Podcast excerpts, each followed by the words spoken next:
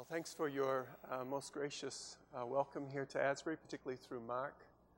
Uh, I bumped into Mark in various cities of the world uh, Kuala Lumpur, uh, Nairobi, Jakarta, and now uh, Wilmore, Kentucky. Um, hopefully, the next one will be Bangalore.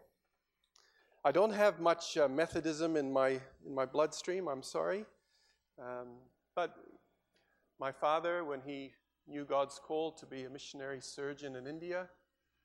Christ on the Indian Road in the 1940s was a, a, huge influence on him. And a generation earlier, my wife's grandfather uh, learnt Hindi in the Himalayas of India with E. Stanley Jones. And they were good friends. And at SciEx, Barbie and I live in the E. Stanley Jones apartment. So that's got to be good for something. When I was uh, a little boy, there was a song that uh, we would sing in Sunday school that was inspired by Noah's Ark. The rains came down and the floods came up. And after lots of repetition and plenty of silly actions depicting raining and flooding, uh, we would then make this hermeneutical leap with an application to our lives that the blessings come down and the prayers go up.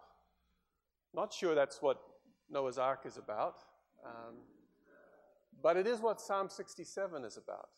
And that's what I want to, to look with you this morning. Look at verse 1, where we find the blessings come down.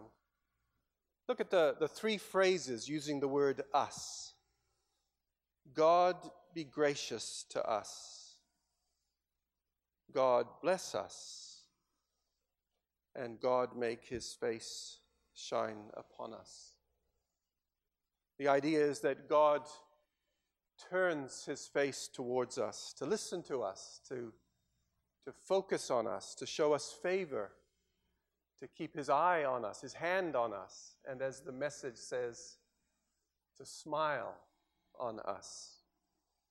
And sometimes with these things, thinking about the opposite helps us understand more clearly. And of course, the opposite in the, in the scriptures is that dreadful thought of God hiding his face from us. We have two grandchildren. I arrive home in New Zealand uh, next Wednesday uh, on our Micah's third birthday. And um, what does Micah do when he wants to get Grandpa's attention? I'm talking, I'm distracted, He's frustrated, and he reaches up and he indents my cheeks with his chubby little finger. And he turns my head to what he is doing physically, turns my head so that he can hear my word of favor and see my smile on whatever it is that he is wanting. God make his face turn his face to shine upon us by choosing to smile his blessing down uh, into our lives. Of course, this blessing has a history, doesn't it? It has a past. It's come down before. It's an echo, an earlier blessing. You remember Aaron? The Lord bless you and keep you. The Lord make his face shine upon you and be gracious to you the Lord turn his face towards you and give you peace. Every wedding I've ever taken has ended with that benediction. When I come to a new wedding, I say, Go on, Paul, take a risk. Do something different. Be innovative. And I can't. What could you say to a newly married couple that is better than the Aaronic blessing. And this psalm starts with blessings coming down. And so assured are some of these blessings that they actually turn this into a song of thanksgiving. So he blesses us. Yes, he does. And for them back then, it would be things like land and crops and wealth and, and children, victory. on and on it goes, all kinds of ways in which they knew the blessing of God. But as with the song from my childhood, we need to ask is there anything going up as well? And of course, in this psalm, there is. Not so much prayers, but praises. Praises go up in verses 3 and 4. And notice a couple of things about these praises. The first thing is that the praise is intensifying as you work through these verses. The writer of this psalm could not put words in bold, he couldn't underline, he couldn't italicize. So, what does he do? What did writers and poets do in that day? They repeated themselves. And they repeated themselves with just little creative changing of words. And for their listeners, when they heard this, this communicated emphasis, emotion, intensity, and it increased the impact of what they were saying. And the growing intensity through verses 3 and down into the first half of 4. You know, may the peoples, may all the peoples praise you. May the nations be glad. There's this growing intensification of the praise. But also notice how it's spreading. The circle is widening. It's not just Israel, it's the peoples, it's the nations that are praising here. And if the blessing coming down takes us back to Aaron in number six, then the praise going up takes us forward to Pentecost in Acts chapter 2. Because we are told in Acts 2, verse 5, that the peoples gather from every nation under heaven. And if you look carefully at the geography from verse 8 of Acts 2, it kind of moves from east to west through five groupings of people, from those up by the Caspian Sea, and as we heard yesterday, uh, Iran, then across Asia Minor, North Africa, Rome, and Arabs and Cretans. And you can kind of sense God looking and thinking, wow, all of these people gathered together. This would be a great time to send my spirit. Because when they scatter back home again, they can take my spirit with them and it can keep spreading. And that's what happens. The praise intensifies here, but the praise also spreads. And you know, I find that it's common for people to think that the praise spreads as the gospel kind of plods its way westward through the book of Acts from Jerusalem to Rome. A bit like a, a single pebble's ripple in a pool. As the gospel settles down into life in Europe to give us a Western religion. of course, we know that's not true. At no point in its history has Christianity ever been predominantly Western or white. And this goes all the way back to the day of Pentecost when the Spirit, the gospel, went home with all these different people. It's not like a pebble thrown into a pool, it's like a bucket of gravel thrown into a pool. And it's been like that ever since. As the praise going up just keeps spreading. And this psalm finishes with the ends of the earth fearing God. And that's me from New Zealand, the ends of the earth. From the Middle East, it is the ends of the earth. It has spread that far. It took its time getting to us. At Christmas, we celebrated the 200th year of the arrival of the gospel. But God is very gracious. The blessing coming down may have reached us last. But because the way the time zones work, the praise going up starts with us.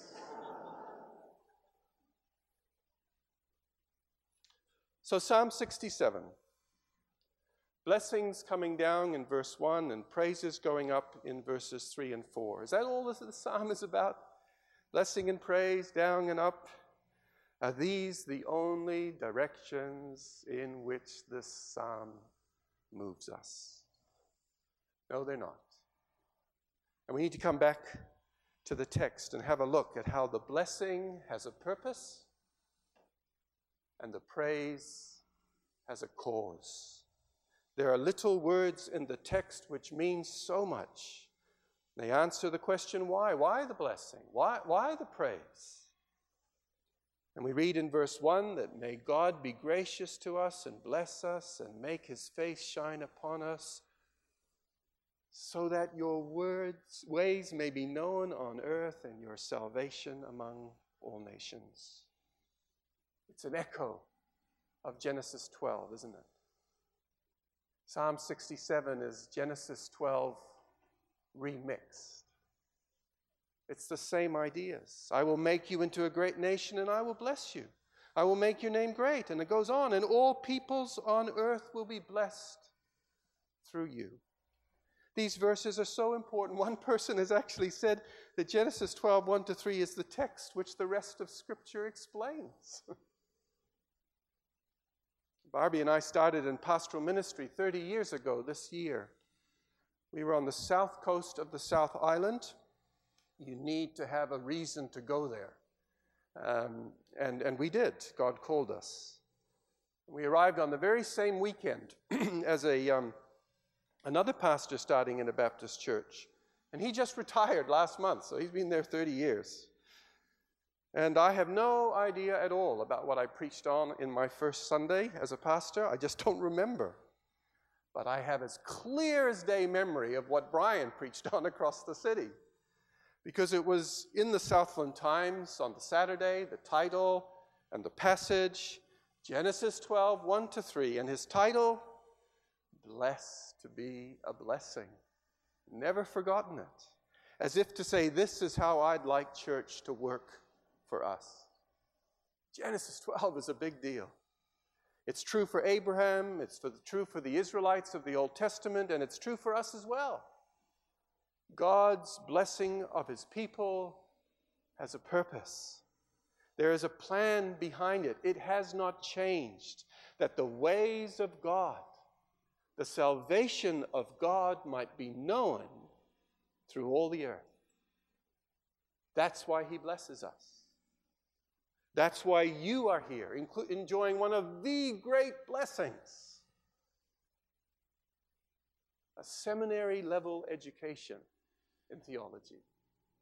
One of the great blessings today. And it has a purpose that the ways of God, the salvation of God, may be known through all the peoples of the world. And if the blessing has a purpose, the praise has a cause. In verse 3 May the peoples praise you. May all the peoples praise you. May the nations be glad and sing for joy. Why? For you rule the peoples justly and you guide the nations of the earth. This intensifying and spreading praise among the peoples of the world, this rising tide of worship, even from those at the ends of the earth, it has a cause. And the cause is found in two pictures of God that God is king. He rules, he governs with justice in a world where there is so much that is going wrong. Right at this moment, today, he reigns and that God is shepherd.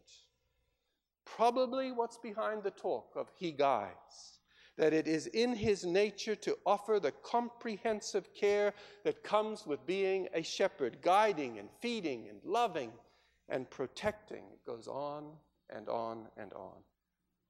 Is there anything that is needed more in this world of ours than a king and a shepherd?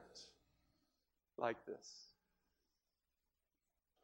Later this week is the centenary of the Armenian genocide. Even Hitler himself, as he gathered a rationale for his own genocidal aspirations, once asked, Who, after all, speaks today of the annihilation of the Armenians? And so let's see. If they don't remember the Armenians, they won't remember the Jews. And he got that wrong. But have we remembered the Jews and forgotten the Armenians? 1.5 million Christians, where the word genocide was invented. A people that desperate for a king and a shepherd. Last night I went into Lexington to meet a young man called Rufin. I met Rufin on YouTube. He was being filmed about his story as a Congolese refugee making his way through Kampala and on to the US. He met my son in Kampala working amongst refugee children. And through my son, I've become aware of this awful Holocaust in eastern DRC. Up to six million people have died in the last 20 years. And he's giving his life to those people. And in that YouTube clip, which I've watched so many times, Rufin speaks of my son as an angel. And last night, I held his baby in my arms with the name Stephen. It was a really special moment. You know, as we move among the badness, the madness, and the sadness of our world, near and far, physically or virtually, yesterday, today, or tomorrow, is there anything that is needed more than someone who rules with justice and someone who guides with care? Hurry up, God. And of course, in its fullest form, this is Jesus himself, the King of Kings, the great shepherd of the sheep. And it is this very combo that is found in the picture of heaven in Revelation chapter 7 that he who sits on the throne, the King, will spread his tent over them. Never again will they hunger. Never again will they thirst. The sun will not beat upon them, nor any scorching heat, for the Lamb at the center of the throne will be their shepherd. And he will lead them to springs of living water, and God will wipe away every tear from their eyes. So, what is Psalm 67 about? Blessing and praise, yes. And there's still more of that in the verses that follow. but there's more to Psalm 67 than the coming down and the going up of the song of my childhood. Because in this psalm, we get caught up in what God says about his mission in the world, moving out. And these little words that mean just so much. Because verse 2 moves us out among the peoples of the earth, desperate for the Savior's salvation that is the purpose behind us being blessed. And verse 4 moves us out into the peoples of the world, desperate for the king's justice and the shepherd's guidance. That is the reason behind our praise. I'm a simple chap. You know what a chap is? Yeah, yes. I like seeing truths in pictures, however imperfect those pictures may be. And you know what picture comes to mind when I look at this psalm? An elevator. Going up and coming down. I see the people of God gathered together in this elevator. Takes a little bit of imagination. Imagine the entire Asbury Seminary community gathered in this elevator.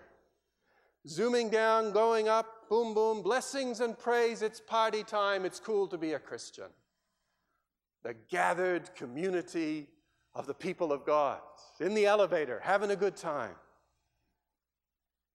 Except that this elevator is an external elevator, stuck on the outside of a building, where the walls are windows on the world. And it's not just the mouths now that are open as we go up and down, it's the eyes that are open as well. As we take in what we see at different levels with different horizons, near and far. And then when we get to the ground floor, we burst out of the door of that elevator, finished with the gathering, and now scattering into the world. Why? because we know the reason why we are blessed. We know the reason why we were in that elevator to begin with. It is so that we can be part of the salvation of the peoples of the world. And it's because we know the reason why we are praising in that elevator. It is because God is experienced in our lives as King and as Shepherd. Actually, do you know when this psalm was used in the, the Jewish Sabbath routine? Very interesting.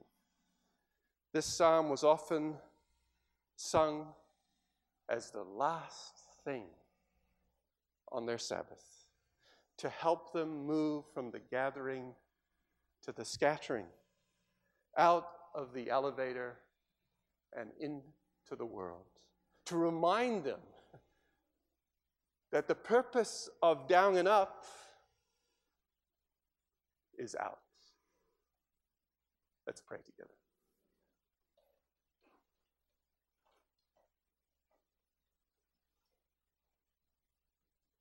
As we pray, I'd like you to reflect on just a, a question, a thought that I, I'd like you to take with you. Could you think deeply and sincerely about the area of your life where you know God's biggest blessing? Where has He blessed you the most?